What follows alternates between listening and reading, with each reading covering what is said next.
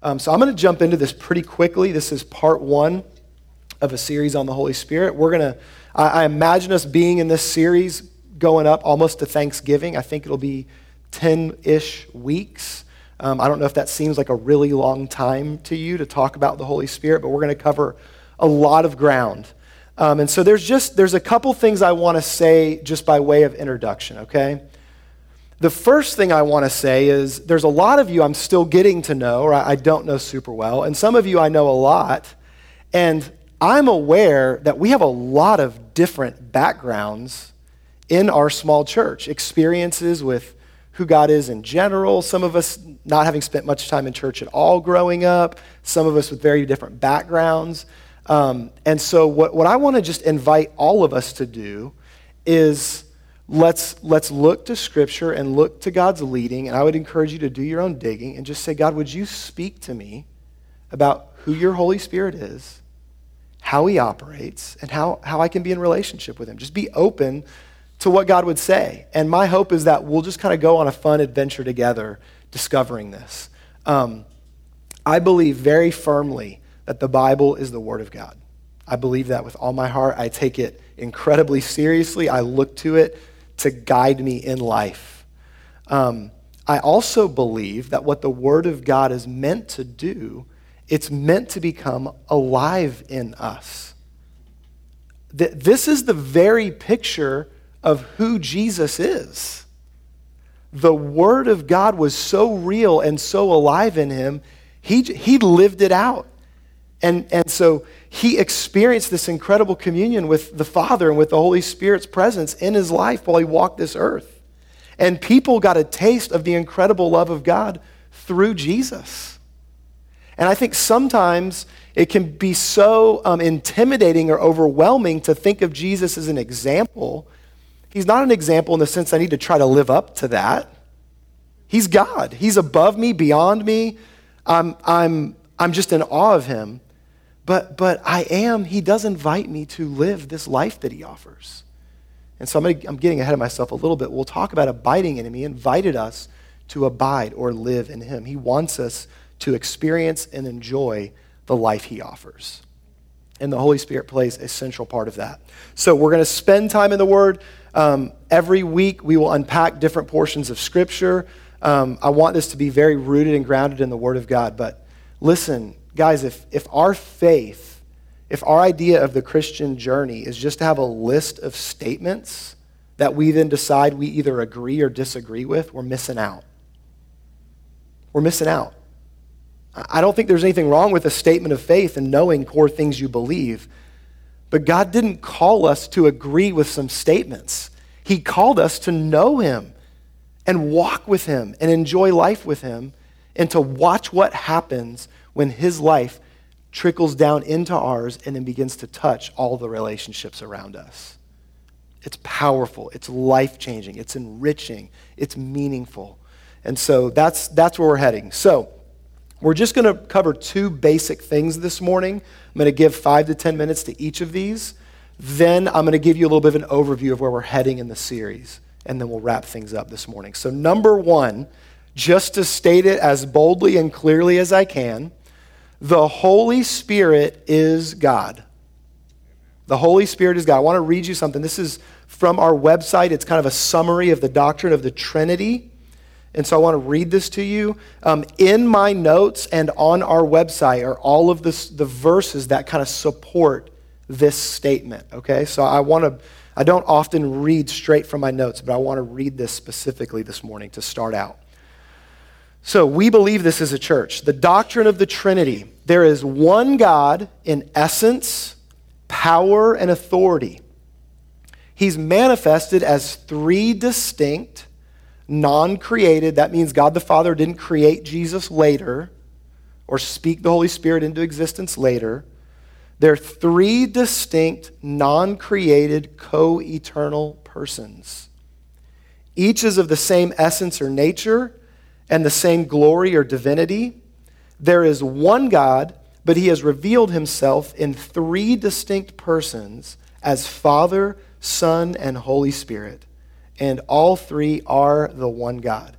Now, I will readily admit that that is a great mystery.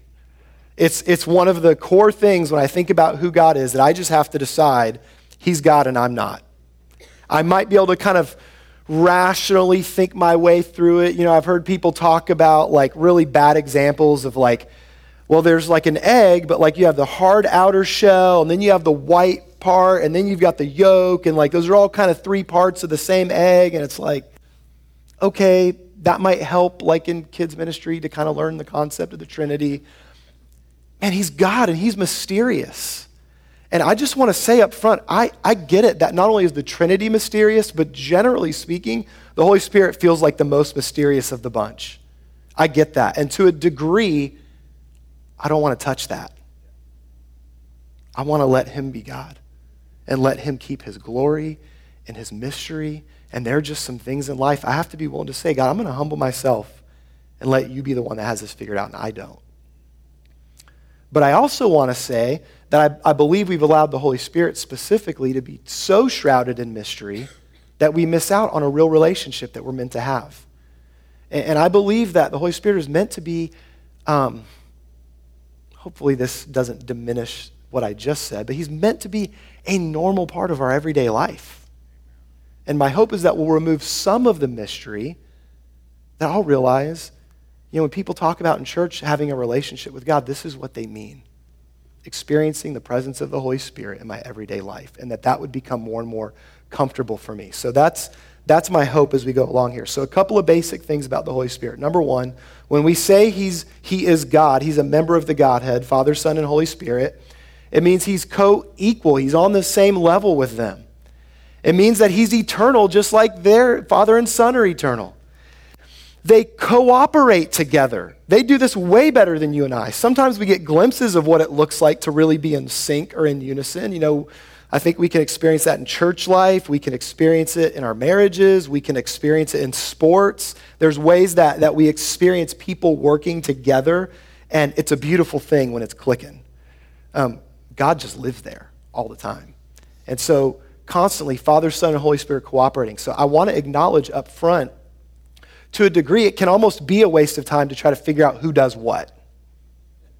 You know what I mean? Like, I think we can get lost in the semantics of that, okay? God is at work. He's present. His Spirit is available. Jesus is here. The Father is with us. It's a mystery, and God's present. But there are some very specific ways that the Scripture unpacks who the Holy Spirit is and what He does and how He operates in our life. So I want to give you a little taste of this. Um, first of all, in the Old Testament, we've got glimpses of this picture of the Trinity and specifically the Holy Spirit at work. An example is right at the beginning in Genesis 1:26. If God isn't a Trinity, then this statement makes no sense when God said, "Let us make man in our image." He's not talking to the angels. He's definitely not talking to Satan. Father, Son, and Holy Spirit are having a conversation, and they're saying, hey, let's make people in our image. And even that is a glimpse at the beauty of relationship that God originally intended for us. He intended for us to, to walk in relationship with each other that's unmarred and unstained by selfishness and pride and sin and junk. He designed us to just be connected with each other and with Him and enjoy that. And so that was what was intended at creation, and that's now a primary work of the Holy Spirit is to bring that about, to heal us and grow us and change us so we can walk in healthy relationships. So we see that at the beginning. Jesus referenced um, the Trinity often. One example is found um, in what we refer to as the Great Commission in Matthew chapter 28, verse 19. He says, Go therefore and make disciples, baptizing them in the name of the Father, the Son, and the Holy Spirit. Good job. Some of you guessed well there, or you knew the verse. Um, okay, a couple of other ways where we see the Holy Spirit show up in Scripture. He shows up at creation. In Genesis 1 2, we see the Holy Spirit hovering over the surface of the deep, waiting to spring into action and participate in the very creation of the world. We see him present at the baptism of Jesus. Matthew, Mark, and Luke's Gospels all record some version of the Holy Spirit descending like a dove at that scene when Jesus was baptized. The Great Commission that I just referenced. And in Romans 8 11, Paul writes and he tells us that the Holy Spirit was operating in the resurrection of Jesus Christ. The Holy Spirit is present throughout Scripture, operating in big, crucial moments. So I just, that's a little bit of a foundation. Um, I've got notes that we teach at some of our foundations classes that go even a little more in depth. I would be happy to share those with you. If, if you want a little more foundation on the Trinity and the Holy Spirit, we'd love to give them. There's some verses that are a great place to start. You can check that out. Um, I want to wrap up this kind of doctrine section by reading you a quote from John Piper.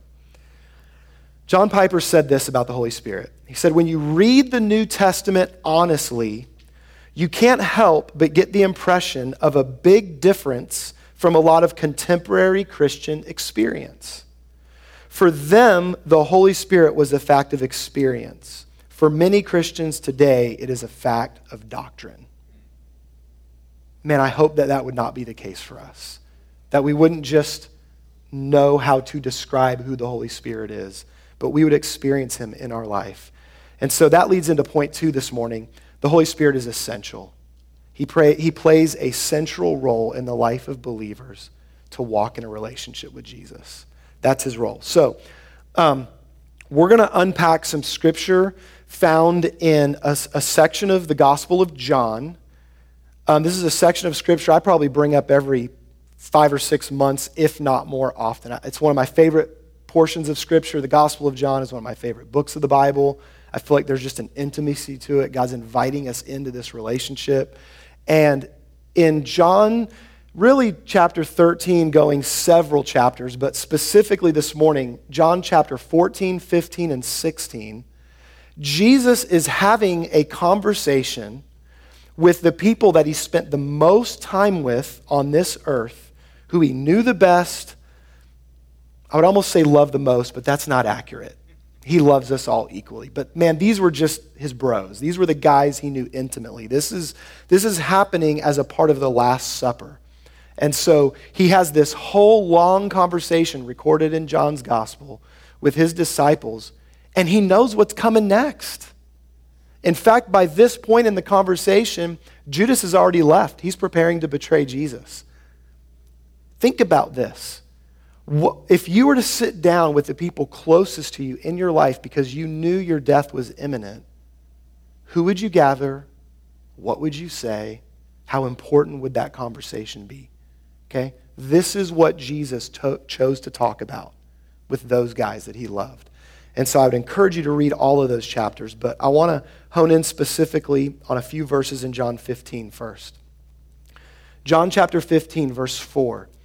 Jesus says, Abide in me, and I in you. We're going to be connected to each other. As the branch cannot bear fruit by itself unless it abides in the vine, neither can you unless you abide in me.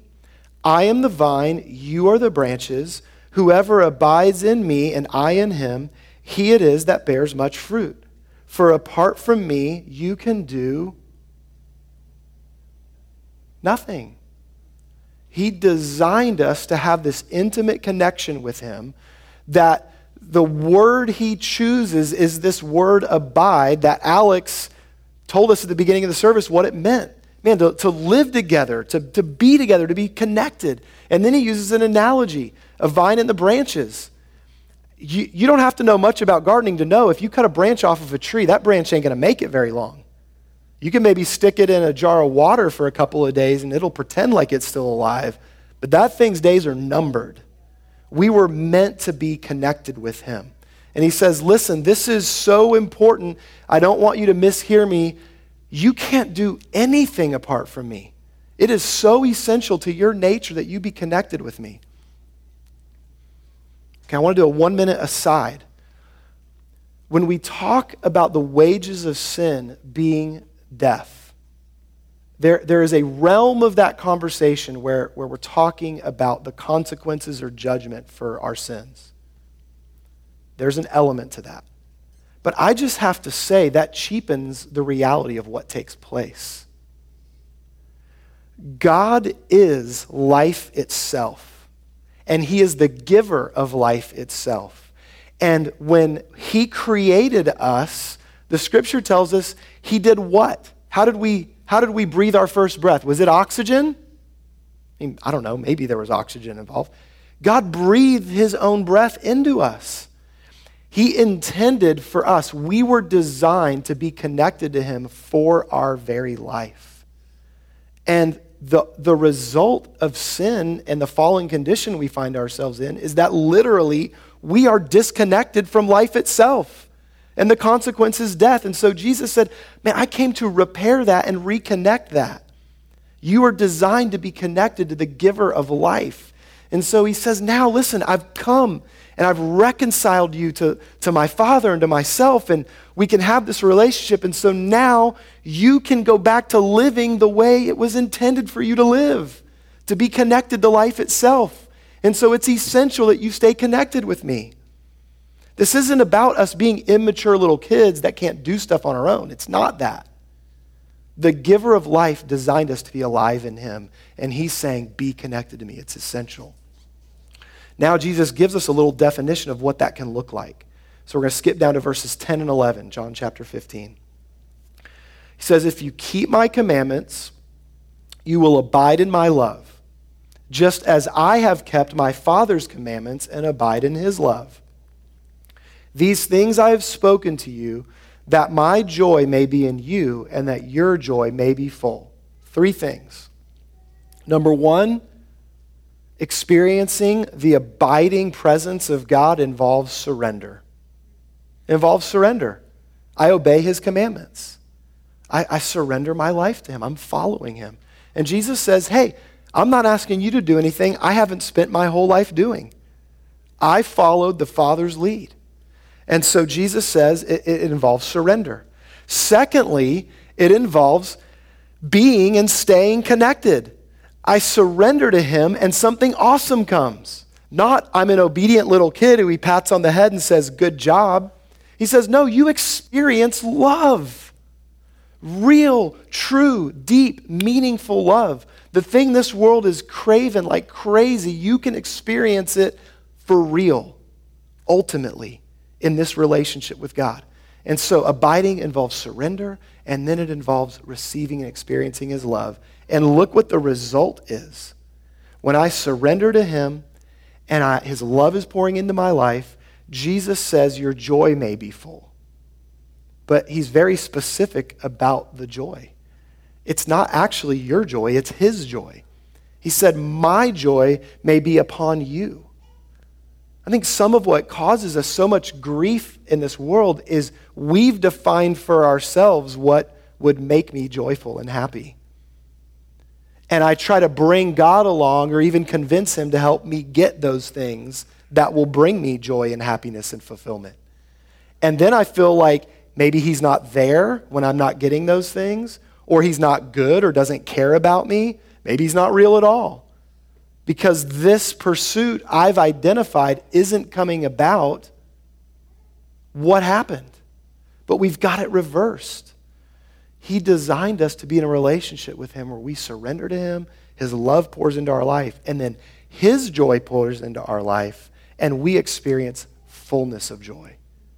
Man, there, there is nothing like experiencing the joy that Jesus brings in the midst of a season where it makes no sense to have it. I, I can't even really talk about it. It's just kind of one of those things every now and then as a follower of Jesus. We go, man, I, I can't believe how much things are in shambles right now, and yet somehow there's this deep, abiding peace and joy. Yeah, because He's present. And He's defining for me what joy looks like. And man, nothing can steal that. Nothing can steal that. Y'all with me? Okay. And then finally, he kind of summarizes everything he was talking about from John chapter 15, verse 1, all the way down now to 17.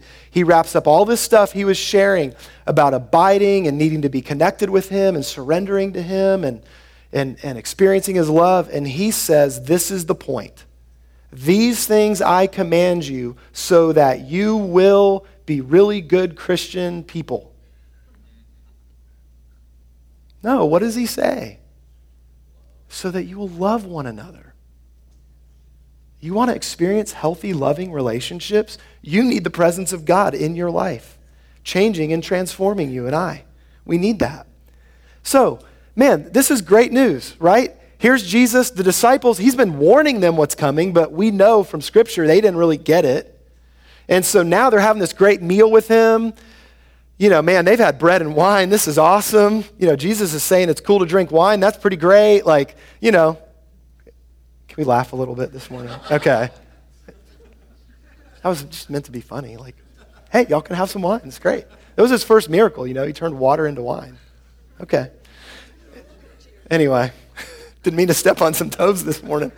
Um, so here's the deal. Imagine these guys. They had this great meal with Jesus. Now he's telling them all this really cool stuff about, man, guys, this is it. Y'all can abide with me. You can be connected with me. God's love is going to pour into your life. You're going to have joy you can't even imagine. And then you're going to learn to love one another. Man, that sounds great. And then what does he do?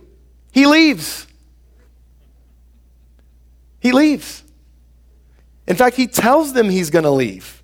Okay, I'm about to go away now. That had to be so confusing to them.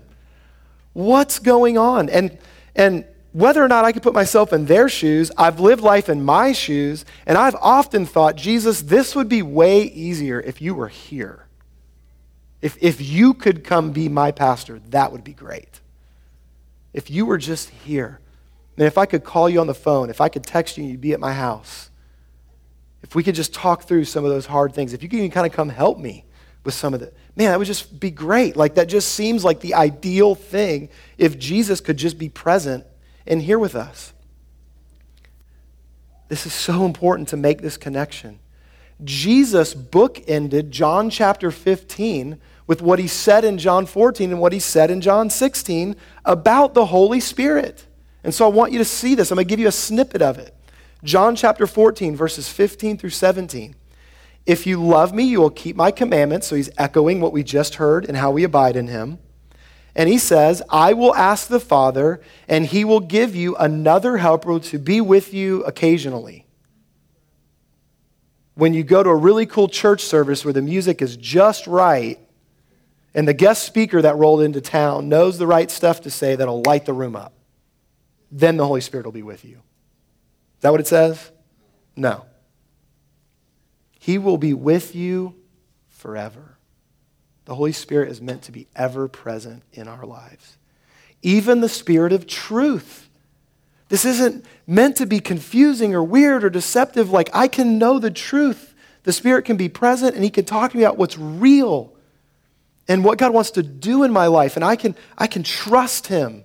You can trust someone that always brings the truth. And so He will be with you forever. He's the Spirit of truth. The world cannot receive him because it neither sees him or knows him. Like, man, there needs to be an introduction. That's the mystery part of this. But you know him, for he dwells with you. You know one of the words for abide? Dwell. He dwells with you. And just to be really clear, he's not just hanging out in your house, he will be in you. He's with you and in you. Once again, we see all the elements there surrendered, connected. And he's, he's tying this in with the Holy Spirit. If we go over to John 16, verse 7, he says, Nevertheless, I tell you the truth. It is to your advantage that I go away. For if I did not go away, the Helper will not come to you. But if I go, I will send him to you.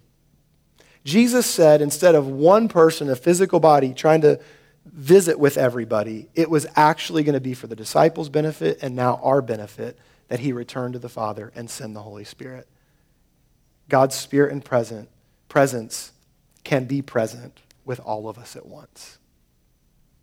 This was prophesied in the Old Testament and fulfilled in the New Testament that God would pour out his Spirit on all flesh. We can know Jesus. We can know the Holy Spirit. We can experience God in our life.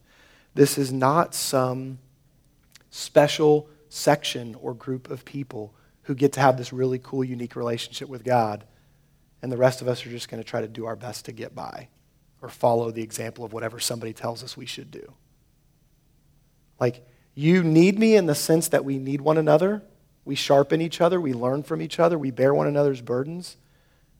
But you, you don't need me. You have direct access to God. We're all kings and priests. We can all talk to him and know him and recognize his voice in our life. And so the church put this into action. Now, we're going to spend time in Acts throughout the series, but I just want to give you one glimpse of this. Um, in Acts chapter 9, verse 31. So the church throughout all Judea and Galilee and Samaria had peace and was being built up. And they were walking in the fear of the Lord. That's that myster- mysterious element. I'm in awe of God and I'm respecting him as the king, and I'm not. And they experienced the comfort of the Holy Spirit. Peace. They were built up and strengthened. They were in awe of God. They experienced comfort from the Holy Spirit and the church multiplied. That it just kind of took care of itself. Why? Because the real love of God, present and active in people's lives, changes things for the better. And it's appealing to people who are hungry for something real. For something real. For real love, real truth, a life that has meaning and value. Not just playing churchy games and trying to be good people, experiencing the real love of God. That spreads because it's good stuff. I love this quote. I've shared this before. It's probably been a year or more, but A.W. Tozer had this to say about being filled with the Holy Spirit. He said, The spirit filled life is not a special deluxe edition of Christianity, it is part and parcel of the total plan of God for his people. We'll look at this in the coming weeks, but Jesus literally told his disciples, Don't you go anywhere till the Holy Spirit shows up. Then you can start living the life I've called you to live. And he told them to wait and receive the Holy Spirit. So, the Holy Spirit is God, the Holy Spirit is essential. And now, really quickly, I just want to give you some bullet points of where we're heading in the series. So, my, my hope and prayer is that we all le- are learning more and more to experience the Holy Spirit in our lives. So, here's some things we're going to cover. First of all, we're just going to talk about who he is. I've joked about this before. I think one of the reasons the Holy Spirit's so mysterious is he doesn't have a regular name. Like, did you ever think about that? Like, he's just the Holy Spirit. That sounds mysterious. Like, we have Jesus, we have the Father. I can relate to those. If he was like Chad, you know, I feel like I could be buddies with Chad. I know a Chad. Chad's a good guy. You know, like, I, I mean, I know that sounds silly, but but don't you agree? Like the name is just so, it doesn't sound real or personal, but he is. He's a person. We're meant to know him. And so we're just going to get to know him. So the scripture defines, like there's some descriptive words about who he is. He's a helper, he's a teacher, he's a comforter. The Bible also uses um, like word pictures. So he's, he, some examples are he's like a dove or the wind or fire. And so we're going to look at some of those pictures and we're going to look at some of those descriptive words and get to know him as a person. I think, I think part of what can freak some of us out about some of the more mis- mysterious elements of the Holy Spirit, like the gifts of the Spirit as an example, is we don't know him. I mean, I'm going to be weirded out by just a random package from a stranger. But when I get a gift from someone who loves me, I can't wait to open it. And I know they've picked it out especially for me because they know me and love me and know what I would enjoy and would be good for me. See, if I'm developing a relationship with him, then suddenly things he wants to give me aren't scary. They're awesome. They're a really cool gift from a God I know and love. So we're going to get to know him a bit. We're going to look at some stories of the Holy Spirit working in people's lives, both Old and New Testament, because if you're like me, man, I just pick stuff up from stories. You give me a list, I can maybe memorize it to pass a test, and then it's gone. But you give me a story, I can hold on to that. And so we're going to look at some stories of how the Holy Spirit operated in some real people's lives. People who made all kinds of mistakes and messed up along the way, but God loved them and hung in there with them. And so we're going to look at that. Um, we're going to talk about how to develop a relationship with the Holy Spirit. How do I receive Him into my life? How do I learn to hear God's voice in my life? And we're going to talk about how we grow in relationship and godly character. They go hand in hand. Relationship with Him and growing in godly character go hand in hand. And then we will talk about things like how the power of the Holy Spirit operates power in my own personal life, forgiveness of sin, freedom from sin, like overcoming struggles, learning to enjoy a godly life instead of Christianity feeling like something that's a straitjacket or restrictive, realizing like there's real joy in living life with God and how the power of the Holy Spirit brings that about in our life. And then finally, how the power of the Holy Spirit works through me to other people. And we'll talk about the fruit of the Spirit and the gifts of the Spirit. That's where we're heading. Y'all with me? You in? Man, I think it's going to be, be fun. I'm believing it's going to be beneficial for us individually. I'm believing it's going to be beneficial for us as a church. I can't wait to see what God has in store.